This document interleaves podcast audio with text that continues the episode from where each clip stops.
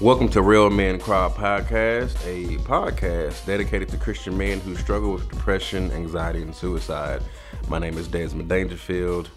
This is actually our first episode. And on the first episode, I'm going to talk about my dad. Um, to put a title to the topic, I love Jesus, but I think I hate my dad. Um, I would question why uh, I was given him out of all the men in this world. I mean, I know it, it could have been worse, but it's been some rough things that have happened to me. Um, to go ahead and go into it, I got notes, y'all. Um, I have a deep feeling of hatred for my dad. I have a deep feeling of revenge for my father. He can be very manipulative. Um, he tries to put on a persona that, you know, in front of everybody else. Uh, he seems like this funny uncle, but in when I stayed with him, um, there was a lot of verbal abuse, physical abuse. I don't want to say that because I mean, as a man raising a son, I mean, it's gonna get a little physical, which I don't mind. But the way he went about doing stuff, the way he lied about stuff, um, the verbal abuse was a big factor, and the mental, the mental uh, abuse was really bad because now I actually suffer from it, and he doesn't want to acknowledge that. Uh, but we're gonna get into all of that. So let's check the list. I got to keep this under uh, 10, 10 to 14 minutes, guys. So bear with me. So I'm going to condense everything. Um, it, it was things from verbal abuse, beating, uh, beating my stepmom in front of me, uh, manipulation, secrecy, lies. Uh, to go ahead and start it out, in the summer going into the eighth grade, my mom was actually going to school. She needed him to babysit me. She dropped me off the next day. For some reason, he dropped me back off. She got upset. Uh, shout out to Deborah Dangerfield. She sent me back over there. Not that she didn't want me, but she really needed to study. I. I knew that. I, I, I knew that. The thing of it, the thing about it was when I went back over there, he asked me a couple of questions. Now, my dad uh, had been a type of person that, you know, I've seen him cheat in front of, I've seen him cheat on my stepmom in front of me, which was weird because in my mind, you know, he kept telling me that you can't trust not one woman. And he was also physically showing that. So that day, my mom dropped me off. He was like, Do you want to stay here? Now, me and my mom, we come from Oak Cliff in Dallas, Texas. Um, I would quote unquote say didn't have much, but you know, that's characterized by many different people. But we had what we needed. We just didn't have all the necessities that we necessarily wanted, so to say. Um, well, I wanted, so to say, like um like different things, you know. Um so what happened was he asked me did I want to stay there. I he said I have my own room, I have my own game. He started throwing all this beautiful stuff out to me, and of course, a person going into the eighth grade, you would want that stuff. So I started staying with him, and he started telling me how my mom um, used to hold him at gunpoint to have another child with him. How my mom, uh, he thought my mom was lesbian at, at, at certain times. He started um, that whole summer just taking my mom to a place that I've known my mom my whole life. That's funny. But I've never known her to be this type of person. And so as a as a child, I'm believing my father. And even with the custody battle, he claims that she was up there cutting up, acting a fool. And truth of the matter was, you can actually go see the records. She wasn't doing nothing. He was the one actually showing out. Came home, told me a bunch of lies, talking about how my brother tried to beat him up and stuff like that. Started eighth grade. I'm noticing certain things going that even in school, like I'm coming back and um I know this is a Christian podcast, but I want all of the people that are on here to express their emotions fully. So if you hear a couple of cuss words pop out, you know, don't charge to our hearts or don't be a judgmental Christian. You can, yeah. So um, he started calling me, you know, fat motherfucker, you bastard child, you bitch, calling my mom a bitch, calling, I mean, all of this stuff. Like, it's just horrible it was bad. I mean, I mean, in the eighth grade, I'm going to school, and I'm. This is my first time like talking to girls and things like that, and I'm noticing that if I don't talk to a girl, you a faggot, you gay, you this, you this, you that. Um, I mean, this man was just this flipping off at the mouth. But the summer before the eighth grade, the summer before the eighth grade, we were like the best of friends. And so I got to see the real manipulation of let me get you to be excuse me, on my side, and then all of a sudden switch and turn on you. Going into the ninth grade, we left. We he left my stepmom. We moved into Duncanville. Uh, we moved into Duncanville, and I was going to Townview Magnet Center, and I was started I started noticing that if I ate too much food, he would get upset. If I asked for money, he would get upset. If I needed a ride, he would get upset. He never wanted to authentically be a father and raise me, teach me things. I can honestly say the only thing my dad taught me was to, I think, like tailor some pants or something like that. Because uh, mentally, I had to set up things in my mind to make sure I can't trust him. I can't I can't talk to him about stuff. I would talk to him about girls, and then in the next argument, you going over there screwing such and such and such, and I haven't even lost my virginity yet. Um, I would start. I started noticing that I had to be at band practice at seven o'clock in the morning, and I was a section leader. I, you know, he would make me late he would he would say certain things, pop up at my school, flirt with my teachers. It was a problem. Um, that wasn't really an issue. My thing was every time you got mad, you calling my mom names, you calling me names. I've been called a bastard child so many times. Uh, it got to a place where I actually uh, contemplated suicide, and I told my aunt Robbie. I told her not to tell him, but for some reason she did. She told him, and we're driving home, and he says you a stupid MF if you think about committing suicide or killing yourself. That's dumb. Why would you be that dumb? And I'm just sitting in my mind like, who who is this? I remember one time we was uh, in the living room and he got mad about something I clearly did not do. I think it was I didn't bring back a band itinerary for like the trip he was going on that he didn't even want to pay for. I mean, from band trips, I musically I know how to play almost every instrument. Uh, was known all around Dallas he loved the praise of me, but hated the, the the expense of me. And so now we get to a place where it's time to pay four hundred fifty dollars, time to pay three hundred dollars. This man is getting paid almost fifty fifty thousand, fifty five thousand dollars a year, and can't even pay his bills up to the next week without asking people for money and things like that. Real bad with his uh, spending habits, which that's that's his own problem. But it got to a place where I got tired of asking him for stuff. I really did get tired, so I started stealing from the mall. And I was at North Park Mall, the Parks Mall. This is all in Dallas and Arlington and uh, North Dallas and things like that. I started stealing from the mall. I would notice that the first job that I ever got, which was actually at his job, he would try to take the money and take my checks um, as well. Uh, if I refused, you black and MFer, you this is that and the other. Just, I mean, totally degrading my whole mind. Just in my life, I never had nobody literally drive me to a point where I'm, you know, in my mind, I'm like, well, maybe I ain't I ain't enough for people to love me. I'm not enough for people to to value me. And so what happened was I started uh I noticed I noticed that uh where I started having like a really addictive spirit. Um I started drinking like NyQuil. Let me tell you how this worked. He got off at five o'clock, then get home till six or seven. I get home at five thirty. I drink two to three cups of NyQuil. It would knock me out. Wake up at three o'clock in the morning. We go to school. Now the the benefit of um, DART, which is you know like Metro, like Dallas Area Rapid Transit, the bus, the train. I started learning like there's a bus route bus route to my my school. So the money, the little ten dollars or twenty dollars he would give me like every three weeks, I would pay like a dollar day pass just to get up in the morning and leave. When I would come home, I would leave and go running around. Like I was losing a lot of weight because I was leaving his house so I wouldn't have to deal with his mouth. I would stay sleep for hours just so when he came in there, he wouldn't have to talk to me. Uh, when he did come up in there, I would hear him under his breath, you know, you stupid MF you, you bastard, uh, if your mama. I'm talking about, it's like a demon walking around. Like, I promise you, I've met Satan before. I have.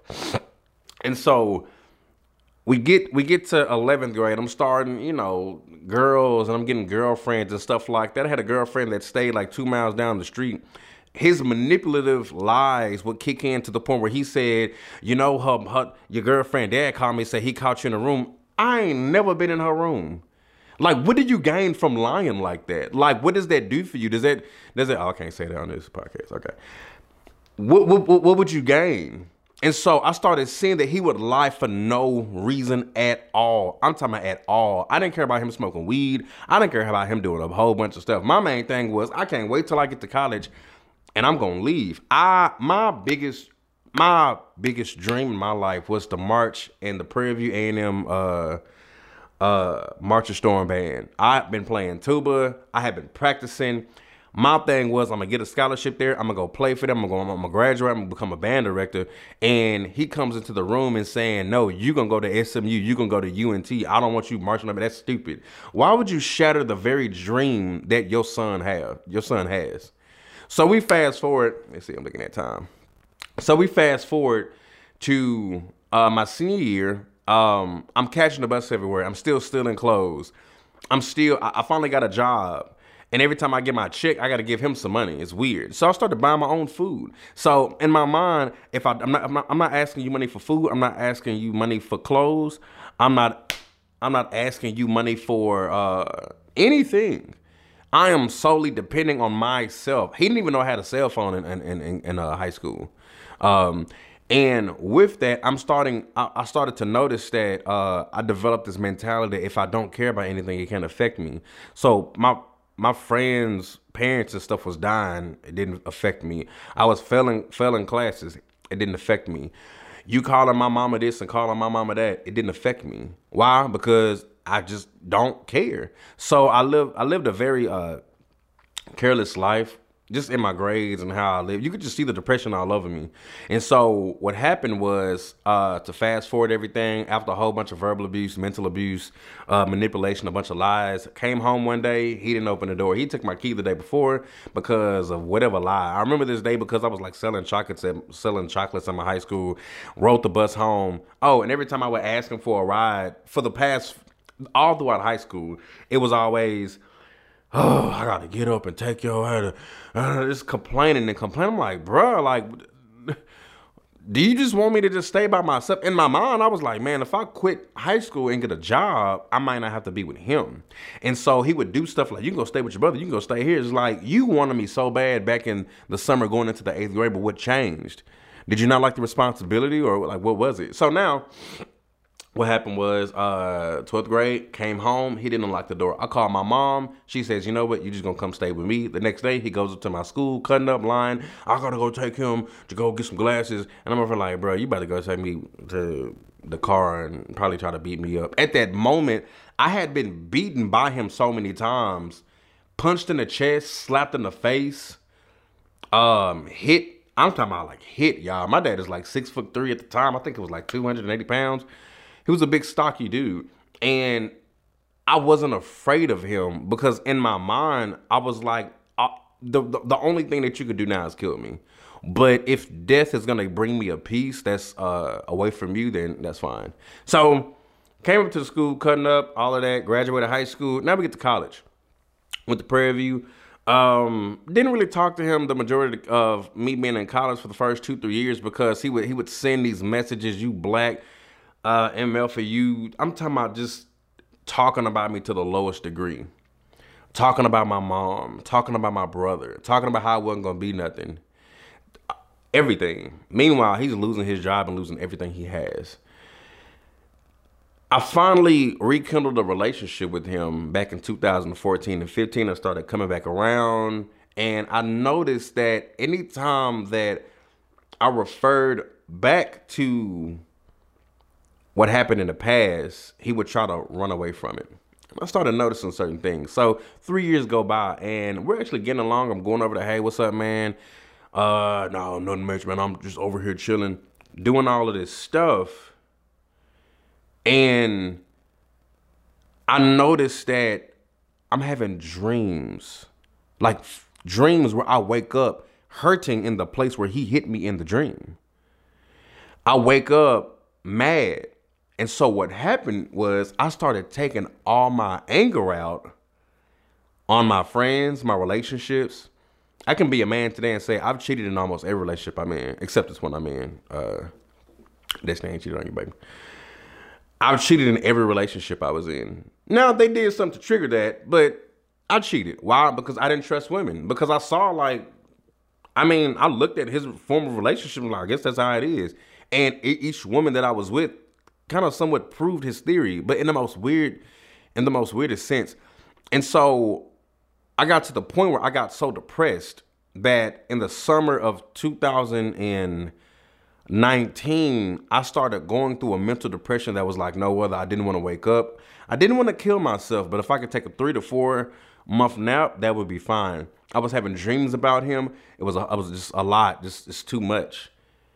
And I got to a point where it was so much uh, going on that I literally didn't care about life. I had graduated college. I had, I'm, I'm condensing all of this stuff down, guys, because I ain't got that much time. I graduated college. I got into grad school. My business is going beautiful. And I'm talking to a man and I'm cool with my father, but in my, the other part of my head, there's a revenge inside of me that wants to kill you. There's a, re- no, not even kill you. I want you to be tortured in a way, not physically, but where you will remember everything that you did to me and I started taking that revenge out on all my other relationships.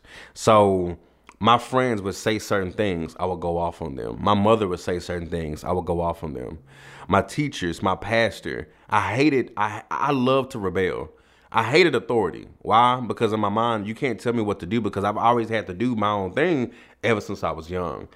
And so now I'm starting to see the uh, how I'm being infected by him. So uh, to speed it up, what I tried to do was I tried to call him. I had wrote down a PDF file list of things that he did, and the funny part about it was at the end of the list it said I forgive you because I honestly did, or I thought I did. I don't even know what forgiveness is at this point. Um, what happened was I tried to call him. No, I texted him on a Thursday. I said, "Hey, I'm having dreams about the things that you did to me when I was young," and he was like, "Okay, I'll give you a call." I said, "No, I'm gonna call, I'm gonna talk to you when I'm ready." I didn't call him back. I didn't call him until that Tuesday, the next Tuesday. And when I called him, the first thing that comes out of his mouth is before you start talking, you know, if you feel like, you know, Desmond, that I did whatever you did, I can't even get nothing out, y'all. He wouldn't even let me talk. If you feel that and you got stuff going on, I'm at a good place in my life right now. So I don't need your negativity or stuff affecting me. What? Are you serious? And he's this is the thing that he says. He says, if what I did to you caused you that much trauma to where you having dreams and all that, well, nigga, you crazy and you need psychiatric help with your stupid ass.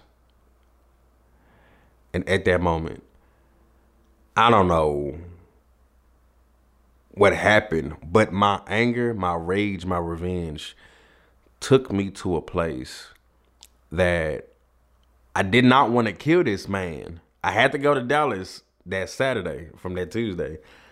It took me to a place where it was like, if I go to Dallas and I go see that man, I'm he like 55. So if I if I I can't say that on here. If I beat him up, quote unquote, he probably gonna have a heart attack and die, or the police gonna get called on me. I don't know what's gonna happen in that in that moment.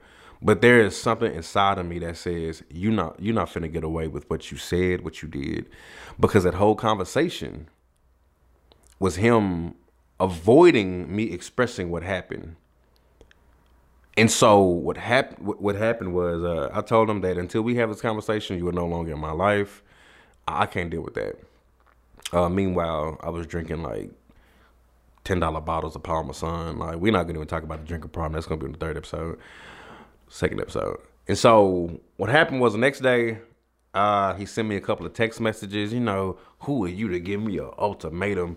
You fool! I'm your daddy and all this stuff. And now I got to see the real demon inside of me. Back then, I couldn't do nothing to you. Now, I can do whatever I want to you. And I left him a voicemail uh, saying a couple of things. Uh, that were very not hurtful, but very. Uh, I ain't gonna lie, I threatened that man. Like, you know, get at me. Like we finna get active. But I had to go pray because you know Jesus don't like that. He don't like that at all. Um, I had to really pray, and it was my friends Cameron, girlfriend Shamari that was pulling me out of a bad demonic place. That said, I'm not gonna let you get away with this. And it's still kind of there. And I'm I constantly stay in prayer. I blocked them and then I took them off of being black. And I blocked them again. I took them off. And you could you could like see that man, I have a real problem. My alcoholism spiked, my depression kicked back in. And I was fearful of going to Dallas, not to see him, but I was fearful of me doing something to him that could jeopardize my life. Because at the end of the day, this man does not want to acknowledge what he did, or say sorry, or do anything to provide an aid for what I'm going through mentally. And so that's my story about my dad. Currently, right now, uh, I think he saw the preview of the docu series that I did, and he gave me a phone call two nights ago talking about I'm worried about you. Give me a call. Now, the the person inside of me wanted to to threaten him and scare him and and do all that stuff, but I'm I'm on day three of being sober. Um, I don't want to. I don't want nothing to trigger me, and a lot of people don't think that's major. But if you really knew and understand understood how much I drink, um, that's pretty major because your boy can run through some bottles, and it's not to brag about it, but it's to say that I have a real problem of suppressing my emotions, suppressing suppressing feelings that I'm supposed to face. Um, I love God. I love Jesus. I thank the Holy Spirit, but I have some things in me that uh, that are very vengeful. I have a lot of re- revenge inside of me that wants to come out. I know the scripture says, "Revenge is mine." That says, Lord, I will repay you. I will repay thee." But in my mind, have you ever wanted to? Have you ever felt like you just wanted to help God with that revenge? Like, let me just do a little something. Like, let me just, let me just, let me, let me, let me torture him just a little bit, just a little bit. But I know deeply that you know that's not gonna work. It's not. Um, it's not gonna work it's not gonna do anything. It's gonna go. It's gonna make me feel good probably that day, and then when I go in prayer, I'm gonna have to deal with that. So I'm at two places. How do I manage this revenge, anger? How do I release it? What is forgiveness? What is what is all this stuff? How do I help myself? And then the other portion is how do I make him feel like the lowest thing in the world, just like he made me feel? And it's leaking into all my relationships Luckily, it hasn't really touched my uh, my my relationship with my girlfriend, but it's leaking leaking into other family members. It's leaking into you know uh, my spiritual connections with my pastors. I don't even think they know that I hate authority. Um, and this man really messed me up in my life. But every day I I wake up, I pray, I choose to not let it affect me. Some days it does, some days it does. Some days I want to go and text him. Some days I want to pull up to Dallas and you know knock his jaw in, but I have to choose every day of. One thing my friend Cameron said: at the end of the day, they're going to sleep at night. You're the only one bothered, and you have to find a way to get through that. And I, I, I take that. Um, at one point in time, I was googling mental institutions, um, psych wards, because I, I, you know, I really think I don't know, not currently, a little bit, but I really thought like it was something going wrong in my mind, and um, that's kind of why I made uh, this this uh, blog, this organization, Renaissance of the Christian Man, because there are a lot of men out here that are in in a place that's conflicting with being this this man God called you to be. Because in one hand, I want to torture you to a place where I won't be satisfied until you cry until I see those tears come out of your your your your eyes, and until I see you moan of hurt, I won't be satisfied because that's gonna make me feel so good. But I'm a Christian. I don't want that for you. I want you to be blessed. I want you to be prosperous. I want you to live the life God called God gave you and all that good old jazz. But I'm at two different standstills and um God is doing a new work on me. So y'all pray for me. But that concludes our first episode of uh, what's the name of this? that concludes our first episode. Uh, I'm sorry, y'all. I'm in a bad place mentally thinking about all that stuff. That concludes our episode of first episode of Real Men Cry. Uh, so yeah, thank you.